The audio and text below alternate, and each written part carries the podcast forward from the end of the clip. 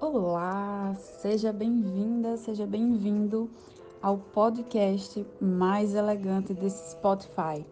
Eu queria começar esse primeiro podcast te explicando o que é que você vai encontrar nesse canal. Dicas sobre elegância, dicas para você desenvolver um comportamento nobre, para você ser um líder cada vez mais magnético, cada vez mais admirado pelos seus seguidores e quem sabe esses seguidores viram fãs, defensores da sua marca. Então, essa é a minha missão aqui, ao te ensinar elegância. Para que serve a elegância?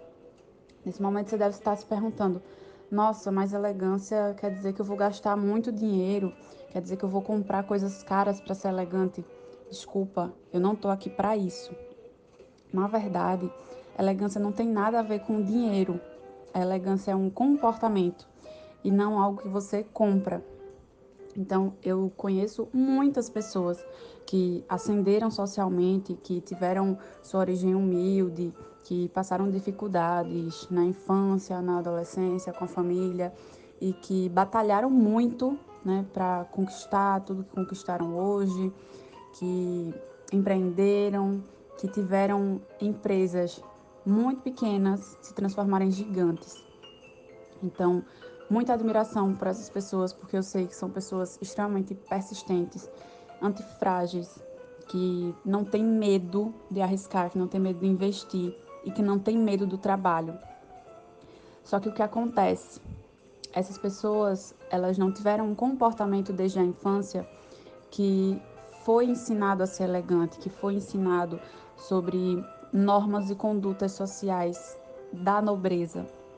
Então, mesmo que a pessoa tenha dinheiro, mesmo que a pessoa frequente ambientes caros, que tenha objetos de luxo, que frequente grupos sociais com muito dinheiro, ainda assim isso não garante que a pessoa é elegante.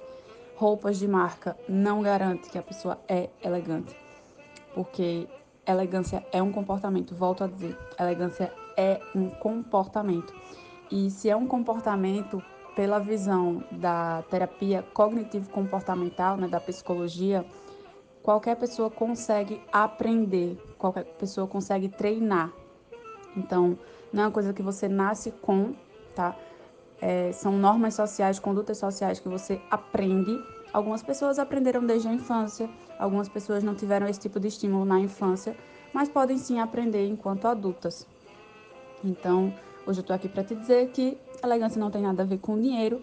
Tenha você dinheiro ou não, você pode ser elegante, desde que, trazendo também a psicologia, você tenha o estímulo certo para isso e o ambiente em que você também se estimule a ir por esse caminho.